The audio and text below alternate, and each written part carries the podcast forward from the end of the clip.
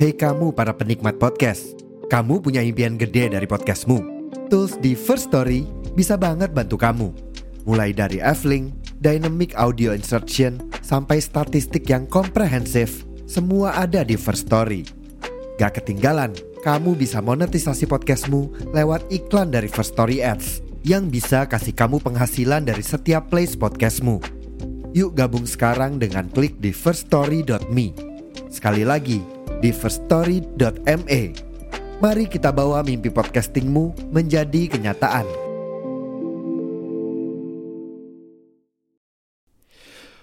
Selamat datang di Optis Obrolan para tifosi sepak bola Oke, kembali lagi bersama saya Reza Fiansyah, sang pundit korporat Akhirnya saya kembali mengisi konten di Optis Aduh senang sekali Kemarin saya digantikan oleh konten kreator magang ya di Optis ya Akhirnya saya menggeser manusia itu Dan kembali ke podcast saya tercinta ini Hah, senang sekali rasanya uh, masih bersama partner saya.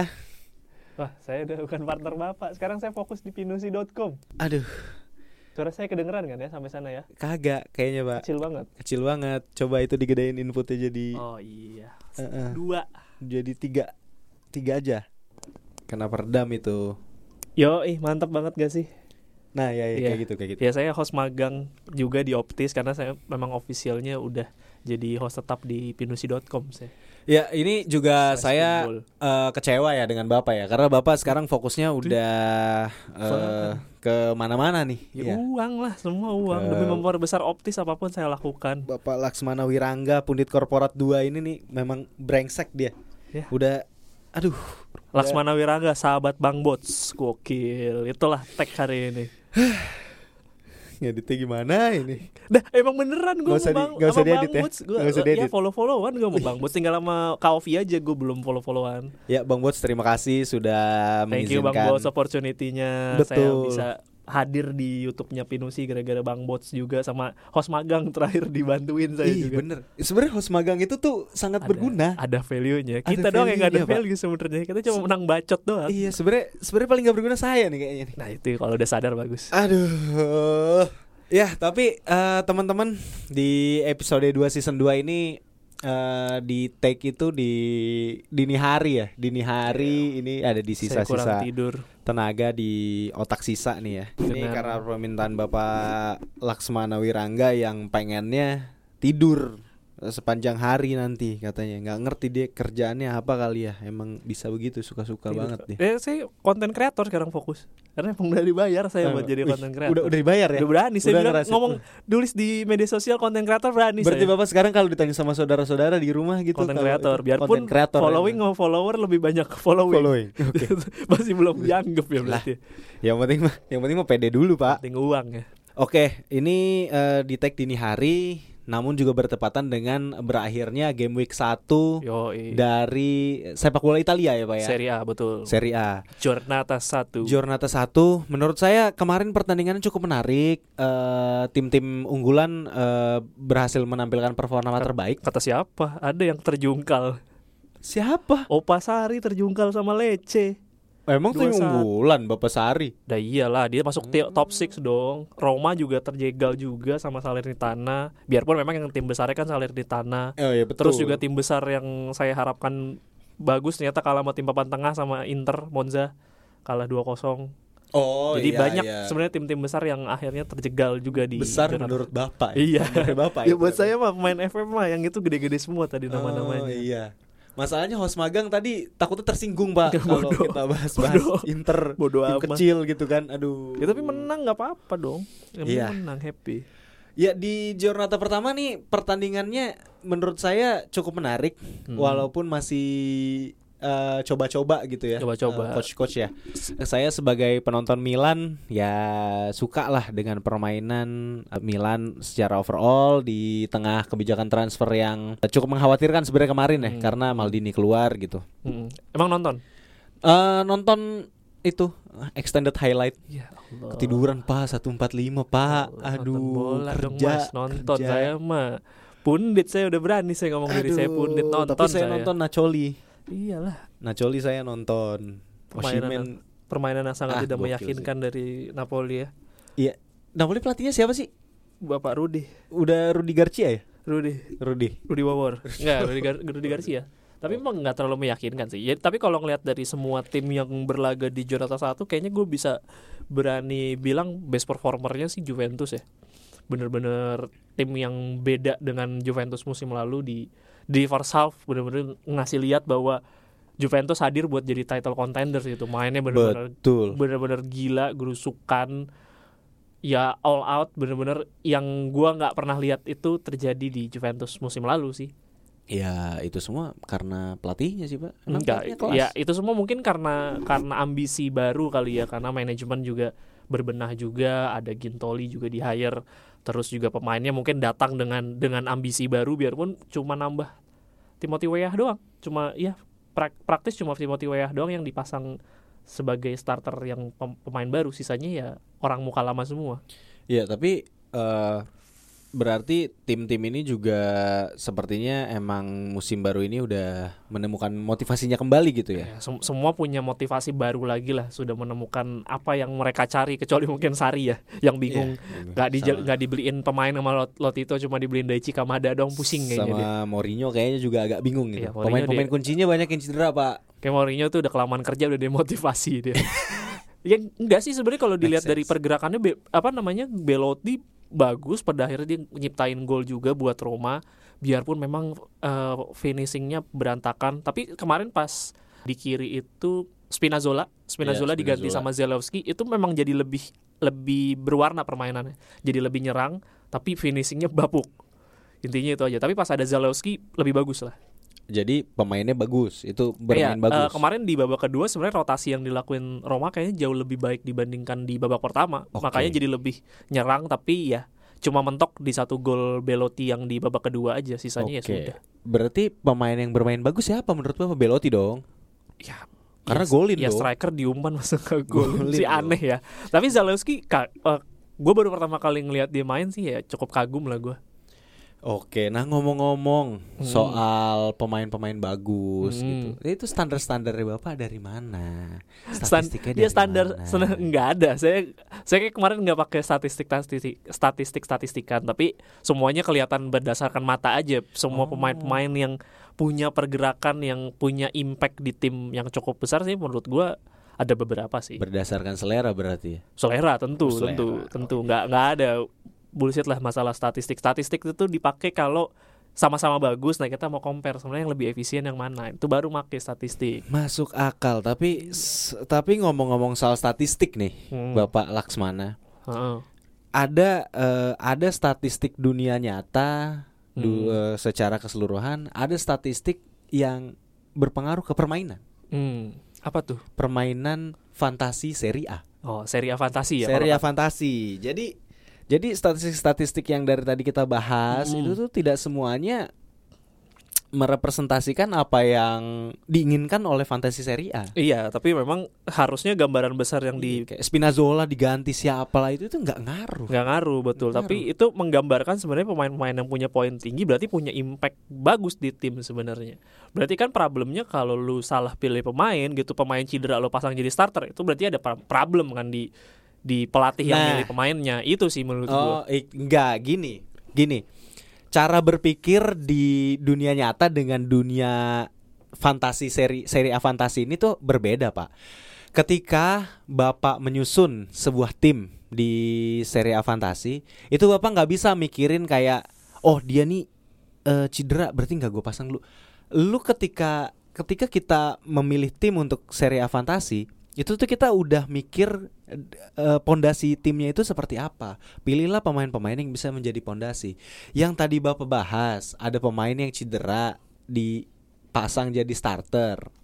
Nah, itu memang kebodohan. Nah, itu. Tapi pemain yang dipilih itu bukan sebuah kesalahan menurut saya. Itu investasi jangka panjang. Enggak, lo kan bisa taruh itu di cadangan dulu. Gitu. Kalau memang kan di seri Kepencet namanya Nah, juga. di fitur seri A Fantasi itu ada namanya lo bisa uh, auto rotate tim, terus juga yang kedua itu di seri A Fantasi itu sebenarnya ada salah satu fitur untuk ngasih tahu lu ketika drafting tim itu dia bakal kasih tahu chance of playing berapa persen. Ada. Nah, itu adalah kebodohan-kebodohan pemula ya menurut gua yang yang aneh gitu. Lu lu udah dikasih tahu bahwa Farad Skelly aja tadinya gue mau udah mau beli tapi karena eh, potensi dia nggak nggak bisa dimainin akhirnya gue ganti Rafael Leao kan. Tapi akhirnya bikin asis dong Farad dong.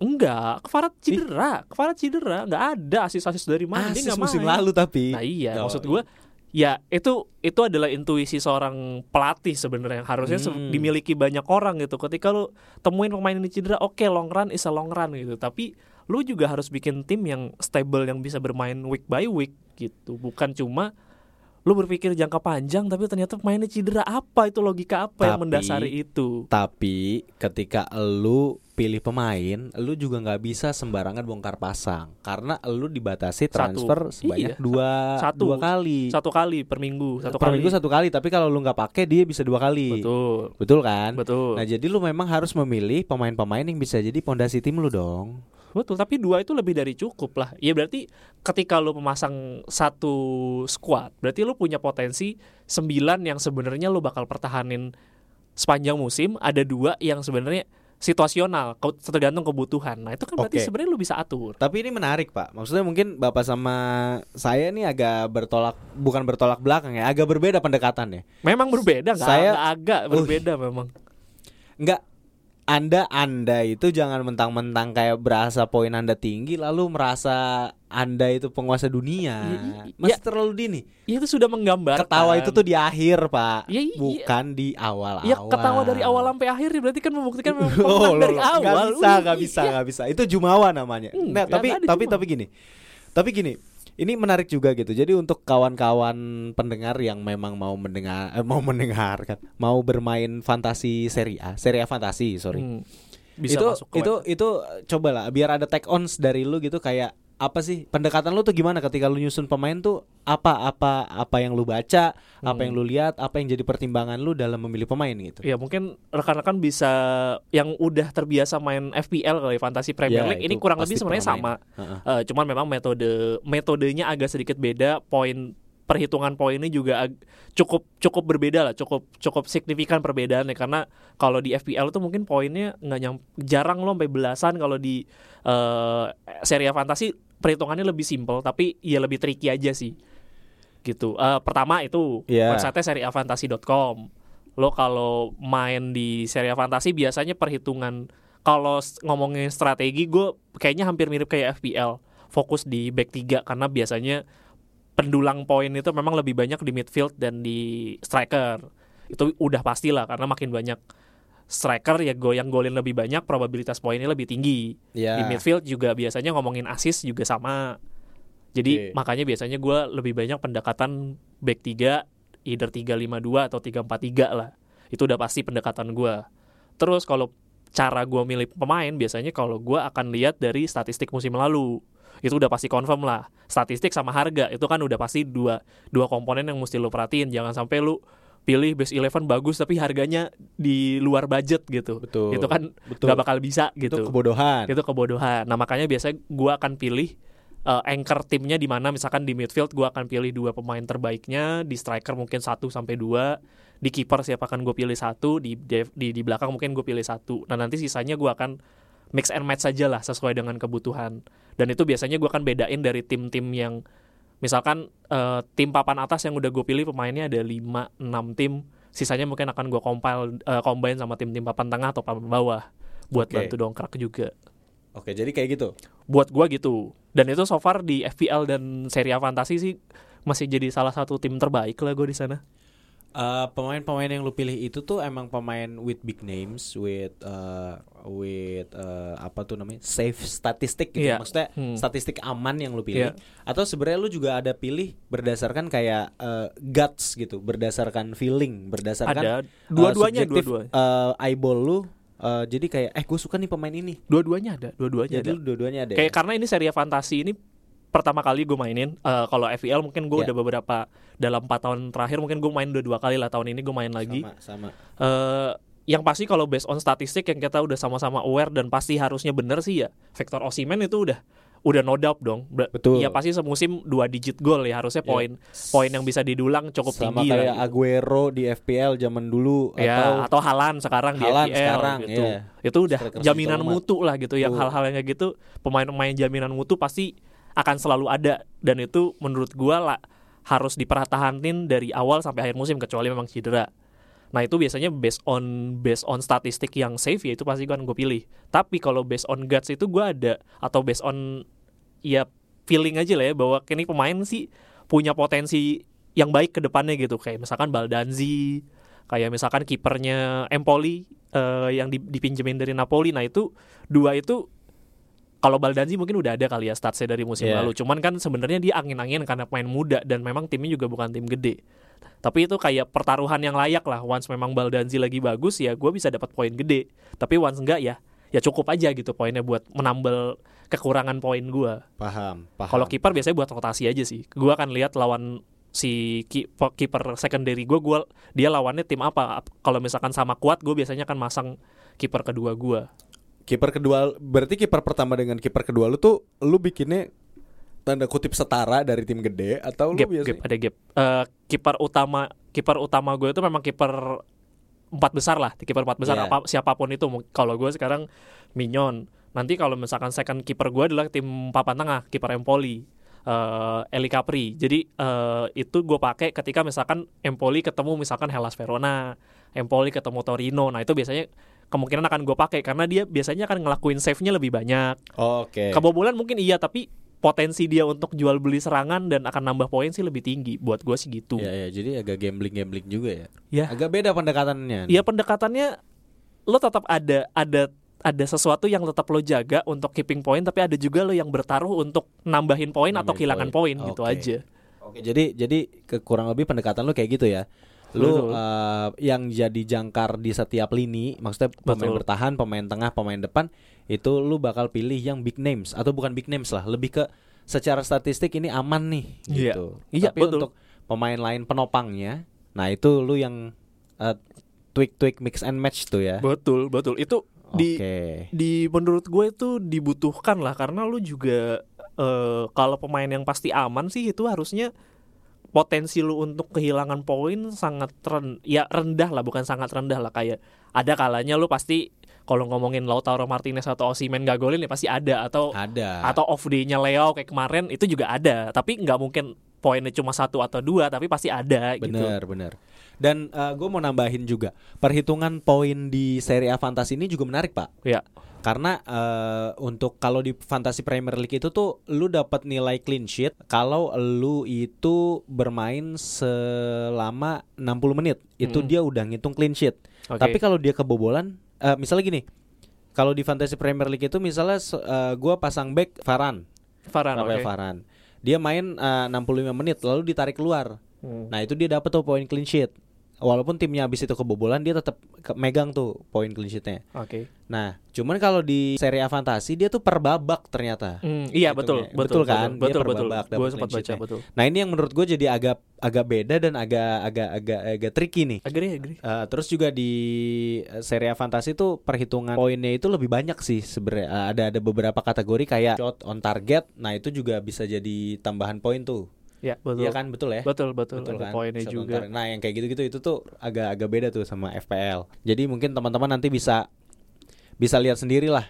Karena kalau dibahas di sini nanti terlalu teknis. Iya betul. Lu pada Eh, bosen eh, eh, dengerin. teman-teman bisa lihat di rules and F- FAQ-nya juga Ya, di males baca lah. di Serie A Fantasi. Menurut gue itu cukup bisa jadi lo gambaran juga. Kadang kan ada pemain-pemain yang menurut lo bagus tapi sebenarnya cukup agresif, sering dapat kartu kuning, kartu merah. Nah Iya, itu, itu jadi- eh, impact ke poin itu juga. jadi pengurang lah sama kayak di FPL. sama gitu. sama sama. Cuman memang lebih agresif di FPL ya karena perhitungan poinnya lebih minim ya, lebih irit. Jadi once lo ngelakuin kesalahan, Iya, iya poin deductionnya jauh lebih tinggi. FPL itu sebenarnya lebih sederhana, tapi eh, pengurangan dan penambahan poinnya lebih besar. Lebih Kalau besar. di Serie A Fantasi lebih banyak lebih banyak penambahan poinnya dibandingkan Ah, pengurangan tapi poinnya. tapi kategori yang harus pelajarin tanda Ya, kutip lebih banyak. Lumayan, lumayan gitu. banyak. Tapi cukup seru kok, cukup seru.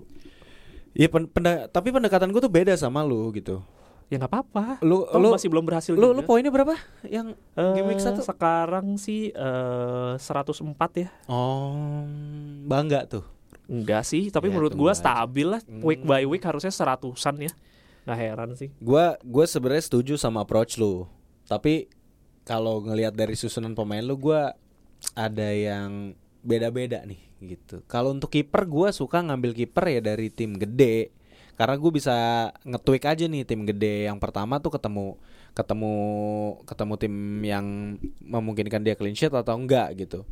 Lalu tim gede yang eh, dari kiper tim gede yang kedua tuh juga gue lihat dia memungkinkan clean sheet atau enggak. Nah, jadi jadi kenapa kayak gitu? Karena gue lebih milih kiper itu bisa dapat eh, poin clean sheet Eh, karena itu lebih gede. Ya, nah, terus terus kan tadi ada tuh ya omongan lu di awal-awal yang kayak mainin pemain eh, cedera jadi starter. Ya itu memang kesalahan. Tapi saya ngerasa pemain ini tuh punya potensi yang besar gitu untuk Enggak. bikin gara-gara ke depannya apa-apa. gitu. Nggak apa-apa. Walaupun ada beberapa pemain yang sama ya antara Anda dengan saya ya. Ya memang selalu akan ada yang sama toh juga nggak nggak harus heran-heran amat karena pemain bagus ya kan cuma sedikit gitu makanya biasanya kan pilihannya sama. Oke, tapi dari tadi kita udah ngomong berdua nih. Hmm, hmm. Kayak gue sebelum mau melanjutkan debat-debatnya ini me- membantai argumen-argumen lu, kayaknya aus gue. Nggak aus. Maksud. Nggak, Panggil dulu apa ya? Panggil dulu Host ya. magang ya? Asis- Host magang. buat, buat asisten. kita ajak juga ngobrol Iya. ya. Boleh, gue pengen tahu juga nih sudut pandangnya dia dalam dunia-dunia fantasi seri A ini. Iya, Mas Aldi aus. Mas Aldi aus. Mimi. Ayo dong. Haus akan apa nih? Ah. Kasih sayang dong. Ini BTW udah ngomongin eh, fantasi seri A. Kemarin gua di JP eh di PM sama salah satu host kalian ini katanya kalau yang game week ini paling kecil poinnya dia Oke. mau lari sambil telanjang. Oh, ya ditunggu aja. Siapa sih emang kemarin yang Sa- yang poin paling kecil emang. siapa sih? Salah dua. Sebenarnya sebenarnya lebih lebih kepada ini aja cuma ngomong aja kalau memang kalau memang merasa strateginya lebih bagus gitu Bapak Aldi ya. Gue sih gue cuma bilang ya udah kalau memang lu punya pendekatan yang lebih bagus ya udah kita atur aja di di next game week gimana yang poinnya paling rendah. Ya udah tinggal jalan ya mau kayak gimana aturannya terserah saya mah Lihat ikut empat aja. game week baru kalian bisa tertawa. Iya ya, nih ya coba nggak apa-apa.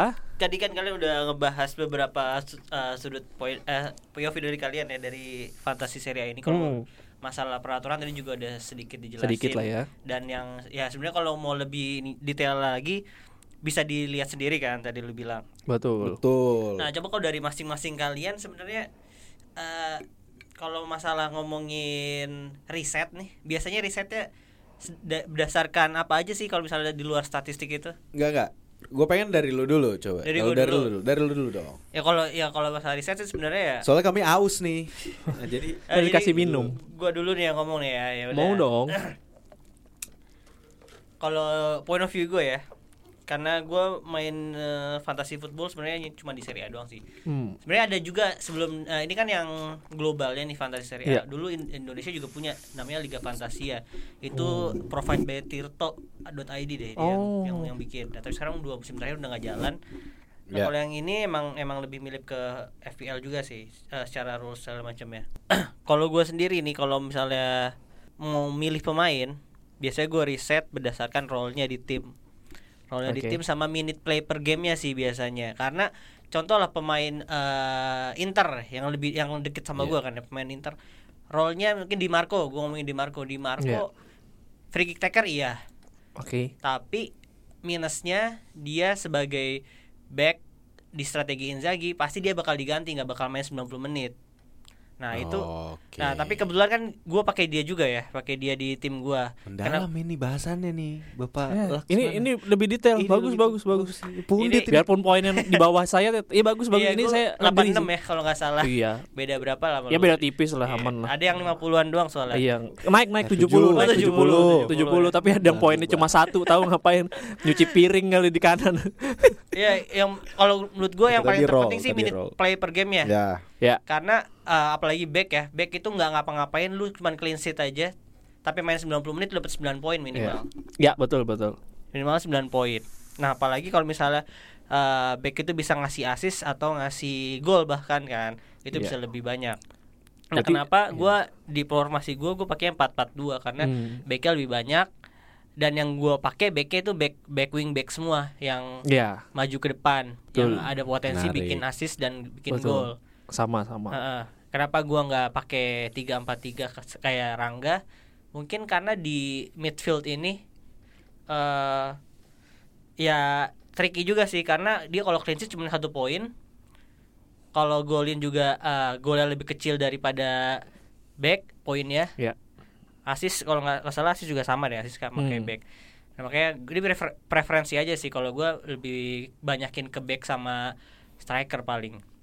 Iya, iya. Ya memang sih kalau di gue di gue juga kayaknya eh, pendulang poin paling gede gue memang di lini belakang, kiper sama lini serang dan dan ya memang itu jadi salah satu pendulang poin salah satu pendulang Hmm. poin krusial juga.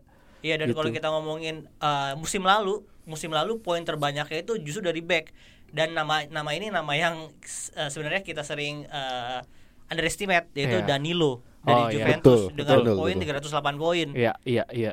Ya, Nah. selain itu kan ada Kim Min Jae, ada, Ada Kim Min Di Jae, ada Lorenzo. Di Lorenzo, Augusto. Nah, tiga, tiga Augusto. back itu sebenarnya big- back sayap ya, cuma Iya. cuma si Kim Min Kim Min aja Jae mungkin. doang karena memang dia sering tengah. overlap juga ya. Karena Ah, dia banyak gol Sundul- sundulan. sundulan, betul. Nah, un- untuk tadi udah gue bilang juga role-nya apa.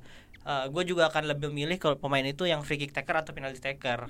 Hmm. Oke. Nah, dari free kick atau corner kick kan bisa jadi assist juga. Berarti James Ward-Prowse ya. Nah, Ward-Prowse Oh, iya, baru oh langsung iya, nih ini kemarin kan ya. di West Ham ya. Tapi itu mainnya di Inggris, Iya, Pak. ya. Ya berarti saya harus beli gitu di FPL gitu. Oh Iya. iya, oke. Terus tadi udah bilang ya back, gue lebih lebih prefer back sayap sama eh pemain yang di klubnya itu nggak punya backup yang bagus.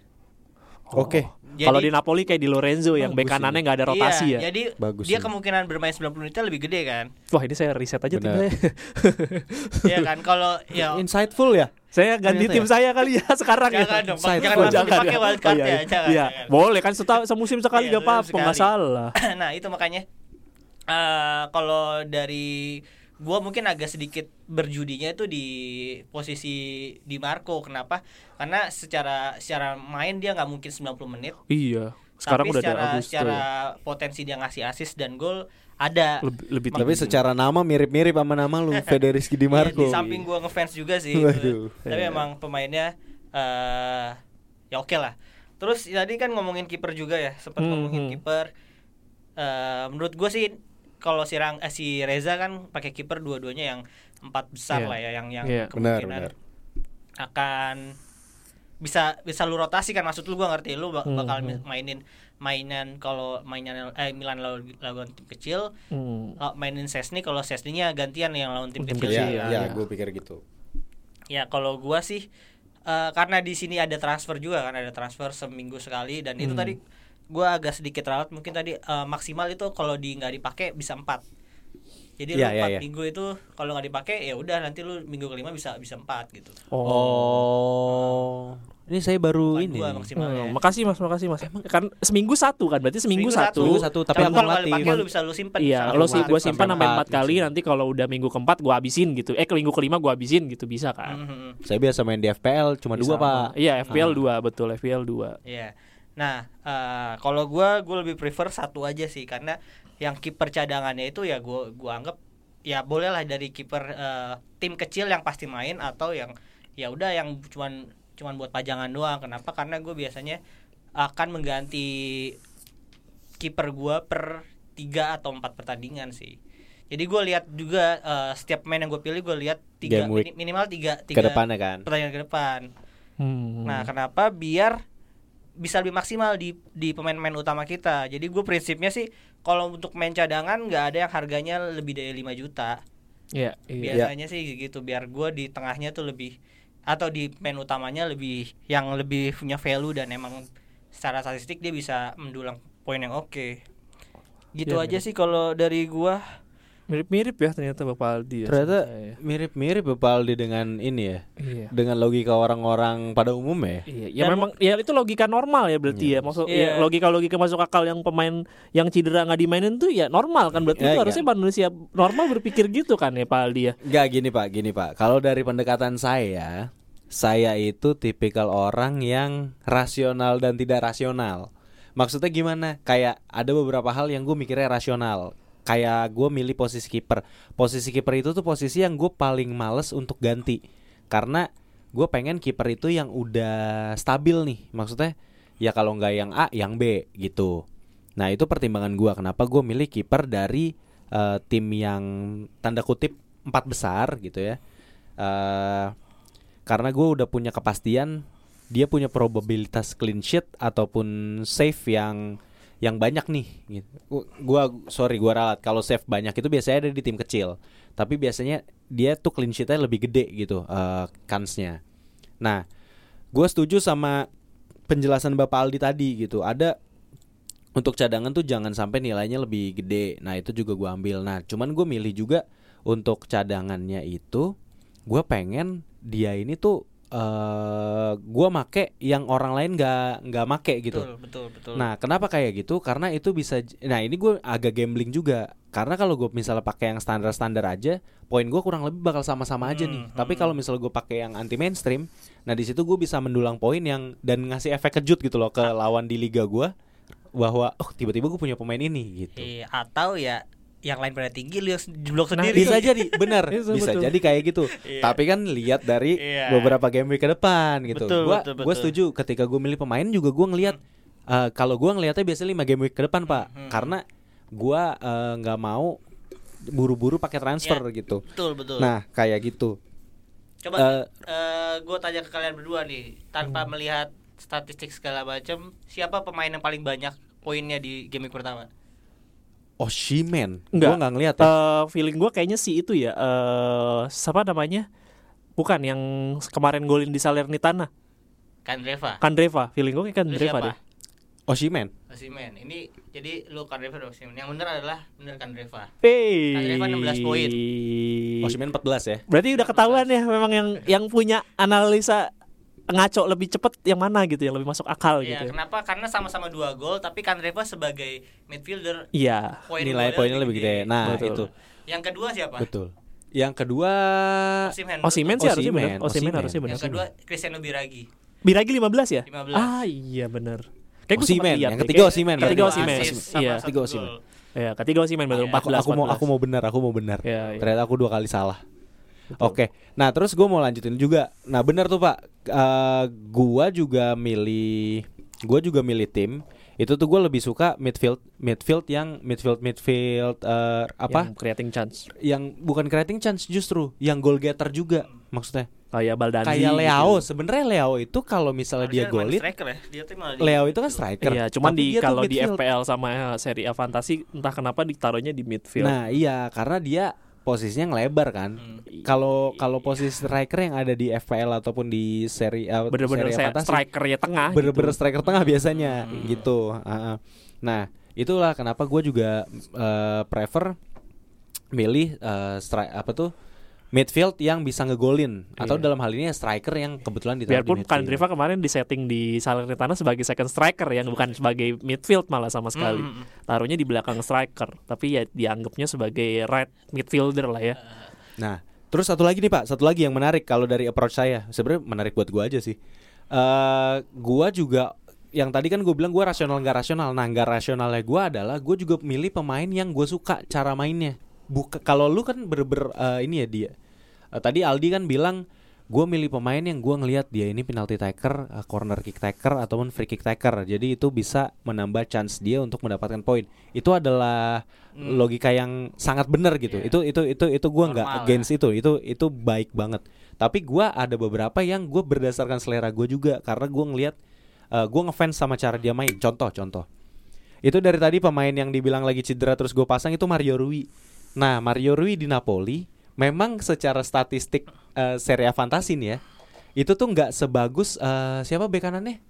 Giovanni Lorenzo. Lorenzo. Lorenzo. Tapi lu lihat cara mainnya Mario Rui kagak punya udel, Pak. Lari naik turun, tiba-tiba dia passing, tiba-tiba dia motong bola. Iya. Nah, itu gua jadi gua ke- jadi nah itu gamblingnya gua tuh, Iya. Pak. Jadi gua kayak ada nih gara-gara dia bikin apa kayak asis kayak. Nah, kayak gitu. Itu yang pembedanya gue biasanya kayak gitu. Ya musim lalu Iya. sih poinnya 143 sih ya. Iya. Biarpun di Cukup musim sebelumnya 230 ya cukup tinggi Nah. juga untuk ukuran back ya. Nah, tapi itu juga mungkin kalau kita uh, geser ke lu, gak lu kan suka Hmm. Lobotka ya? sangat suka. sangat suka ya cuma lu Sangat suka. pakai gue tahu kenapa karena Lobotka itu sebagai sebagai Jangkar kan? jangkar doang Iya. dan itu nilainya nggak ada di Nggak ada. Itu perang Nggak ada di seri fantasi ada. ya. Iya, Itu seri fantasi iya, ya. gue juga musim lalu mungkin Brozovic sangat owning di lini tengah Inter, tapi Brozovic itu jarang bikin assist, jarang bikin gol. Iya. Nah, padahal secara distance coverage dia paling paling bagus lah di Serie A paling luas. Cuman Betul. midfielder Itulah midfielder yang- kayak gini tuh eh ya nggak poinnya nggak nggak nggak efektif. Maksudnya nggak nggak bisa mendulang poin yang banyak. itu yang di- saya sedih sebenarnya dari Dari seri Serie A, fantasi dan ha. saya butuh mungkin kalau ada improvement kayaknya itu deh yang perlu diimprove kayak eh, berapa kali lu di midfield eh, nge-recover bola terus habis itu lu banyak passing gitu misalkan per Iya. 100 passing atau per seberapa puluh passing lu dapat poin Iya, Itu tapi harusnya- tapi gamenya jadi nggak sesederhana Jadi ini pak. kompleks, Nah inilah betul. maksudnya betul. inilah yang jadi menariknya menurut gua eh, ketika kita main seri fantasi tuh kita harus agak ngebuang sudut pandang objektif kita terhadap seorang pemain dan gimana dia bermain di tim. Nah itu maksud gua dibuang kan kadang-kadang kan kita ngelihat kayak Brozovic atau kayak Mario Rui atau siapalah lo Iya. Lobo, Lobotka Lobotka. cuma dua poin Nah kemarin. itu dia bener-bener vital kan sebenarnya kalau kalau lu yang ngerti bola Iya. nggak jangan gitu deh bahasanya. Kalau lu yang emang eh, ngefans eh, tuh suka Yang sepak nonton, bola, nonton. Mm-mm. iya lu ngelihat dia nggak mungkin lu bilang dia pemainnya jelek Hmm. atau pemain jelek. Tapi secara seri fantasi jadi Poinnya jelek. cuman- jadi Iya, jelek, iya, jadi jelek, jadi jelek. Ya secara itu ya menurut dia. gua Nah itu mana? Aduh, sedih Ya, sih, sedih kayak gue pengen mainin sih, gitu, gue pengen beli gitu, tapi kayak gue ngeliat kok poinnya segini gitu. Bener, Ya. bener. Tapi ya, ya itulah eh, serunya. Kita kadang harus ngelawan perasaan sendiri gitu Iya. untuk anjing sebenarnya gue tahu nih pemain bagus banget tapi Iya. nggak bisa gue pilih gitu. Terus kalau ngomongin taktik kesukaan, lu 4-4-2 berarti di. gua pasti akan ganti-ganti 4-4-2 atau 3-4-3 sih. Biasanya itulah ya, Iya. mungkin mirip-mirip juga sama gue. Gue juga sebenarnya gue lebih suka 3-4-3 tapi ngelihat dari point of view-nya Aldi tadi gue jadi berpikir kayaknya memang 4-4-2 jadi cukup menarik. Hmm. Kalau lu hmm, berapa? Kalau saya tetap pada 352 atau 343, tetap midfield yang gua uh, pilih. Tapi tergantung, tergantung dari materi pemain gua siapa di- maksudnya siapa dia ketemu siapa gitu. Bisa jadi gua main pakai formasi 4 back. Kalau gua rasa back gua bisa mendulang poin.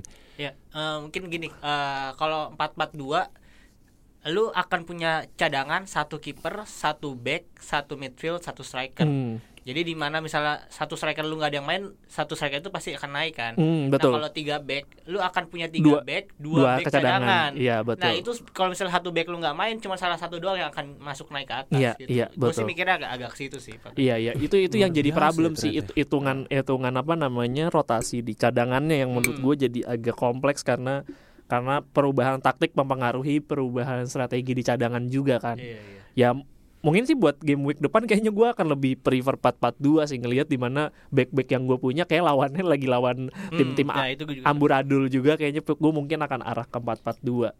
Nah, teman-teman, eh biar kita nggak cuman seru bertiga doang nih Mm-mm. dalam hal ini. Kita, gua gua eh, optis sebenarnya itu mengajak para pendengar, para tifosi-tifosi yang lain untuk bisa ikut bermain ya di eh, Optis League gitu.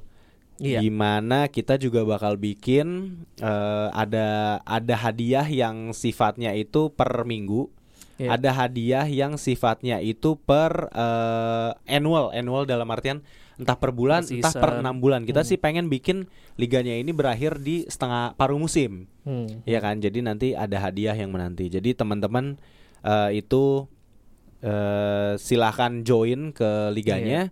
Bisa lihat Nanti- di highlight kita juga di story bener Instagram. nanti lihat juga di feed Instagram itu secara detail hadiahnya juga bakal kita jelasin di sana Mm-mm. jadi silahkan kalau yang mau join biar biar nanti bisa ikut juga pembahasan Iya, iya, betul, pembahasan ini betul. Kayaknya maksim maksimum membernya berapa ya? buktikan diri kalian bahwa kalian bisa lebih baik dari kami walaupun kami yakin kalian tidak lebih baik dari kami Eh, maksimum membernya nggak bisa di, Kayaknya gue dibatasin nggak kan ya? tahu sih, tapi kayaknya bisa lebih. kayaknya bisa Bisa lebih ya. Iya, iya, Iya. ya, ya mungkin nanti teman-teman yang memang interest mungkin bisa bisa join langsung pakai code yang udah kita share di apa namanya Sosial di, media. di sosial media terus juga kalau butuh misalkan nanti teman-teman kita butuh untuk bikin grup bareng, ntar kita bisa bikinin Telegram juga untuk Benar, ngobrol benar. ngobrol bareng sekaligus juga sharing-sharing kita ya. bisa sharing banyak hal lah, bukan Iya. cuma tentang eh, apa namanya serial fantasi doang, tapi ya kalau lo ada butuh Lowongan bahas kerja. konten something gitu atau lu mau ngasih proyekan ke kita gitu, Iya, itu kayaknya Bisa banget. MC kondangan juga bisa. MC kondangan pakai jersey bola kan belum pernah kan. Nah, Nah. ini kita bisa. itu kita Banyak bisa. banyak kita pokoknya gimmick-gimmick yang bisa dilakukan kita cukup banyak sih. Jadi mungkin kalau teman-teman ada yang yang tertarik, monggo mau mau DM juga silahkan gitu. Buat eh ini buat seri A fantasi maksud gue. Iya benar benar. Nanti kalau kalian lihat ada tiga tim di atas, yang pasti ada nama gua di Crusader FC.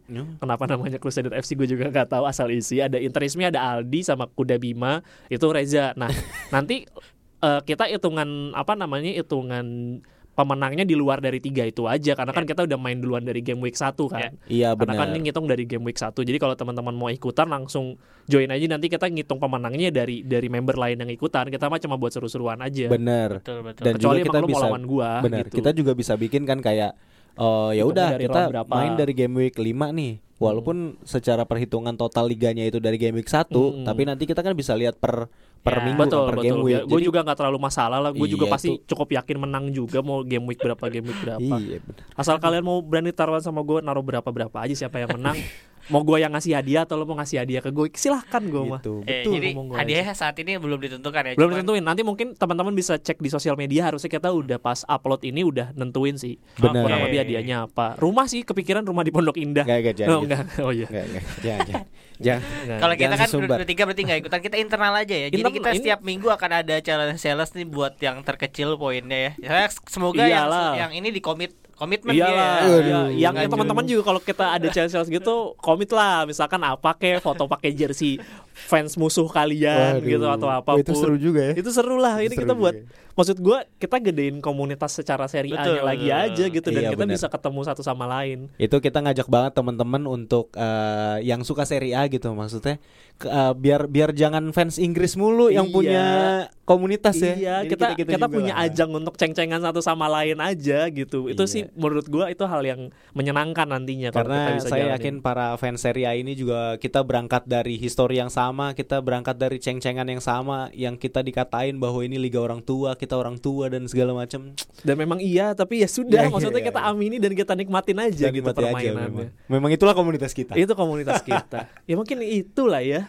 So far yang yang bisa kita sajin jadinya lebih banyak bahas fantasi seri A. Iya. Tapi menurut gua ini layak dibicarakan kok karena ini jadi sesuatu Betul. hal yang Yang seru yang ya. bisa kita omongin ming- minggu ke minggu dan jadi Betul. kita Iya. bisa nyerempet ke seri Ah, A dan secara komunitas juga kita bisa membuka diskusi yang Betul. luas gitu ya. Betul, betul. Coba tapi kalau sebelum kita mengakhiri nanti si Reza mengakhiri, mungkin eh, gua mau minta satu masing-masing satu nama dari kita nih. Maksudnya rekomendasi lah satu nama yang anti mainstream untuk dipasang di game week selanjutnya.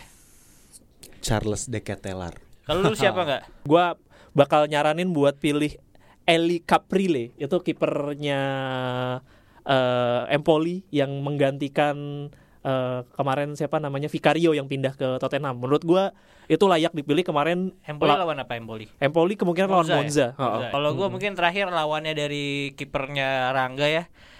Lawannya itu mungkin ada si Dani Mota. Oh iya. Tapi gua dah. nggak tahu nih. Kemarin kan dia eh, cadangan.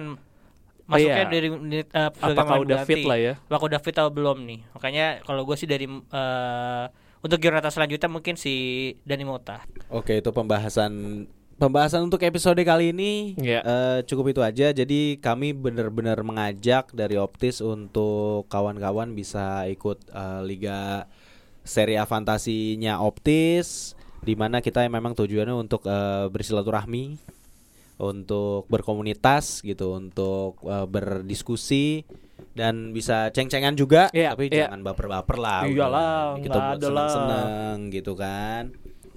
Jadi itu aja. Terima kasih sudah mendengarkan teman-teman. Tapi sebelum saya tutup, Ah ya terima kasih. Sebelum saya tutup Ya nih, ini ini permintaan dari ini, ini kita. permintaan dari ini permintaan nih, dari produser. dari produser kita ini konten konten manager kita Konten ini. manager nih, katanya, disuruh bikin quotes quotes Itali. Kasih jadi coach-coach Itali bang ya. iya ya udah. Buat ini katanya buat dimasukin ke apa namanya ke medsos ya? Medsos medsos. Jadi ya silakan bapak. karena memang saya kan Itali asli ya Iya. jadi ya memang biasa. Ya mungkin ini sedikit aja quotes yang memang ini dari tahun 1200-an ya mungkin eh, pangeran eh, apa namanya Charles pangeran Charles Charles de Ketelar. Charles de Ketelar juga udah sempat berbicara masalah ini. Mungkin Juan Luque sia il cibo, bevi il te bottiglia sosro. Artinya Apa pun makanannya minumnya teh botol sosro. Jadi ya itu teman-teman. Thank you semua yang udah Thank you. dengerin. Semoga teh botol Solo mendunia. Thank you. Semoga minggu depan Sosro bisa masuk ke Masuk ke sini. Masuk. Thank you. Eh, Thank you.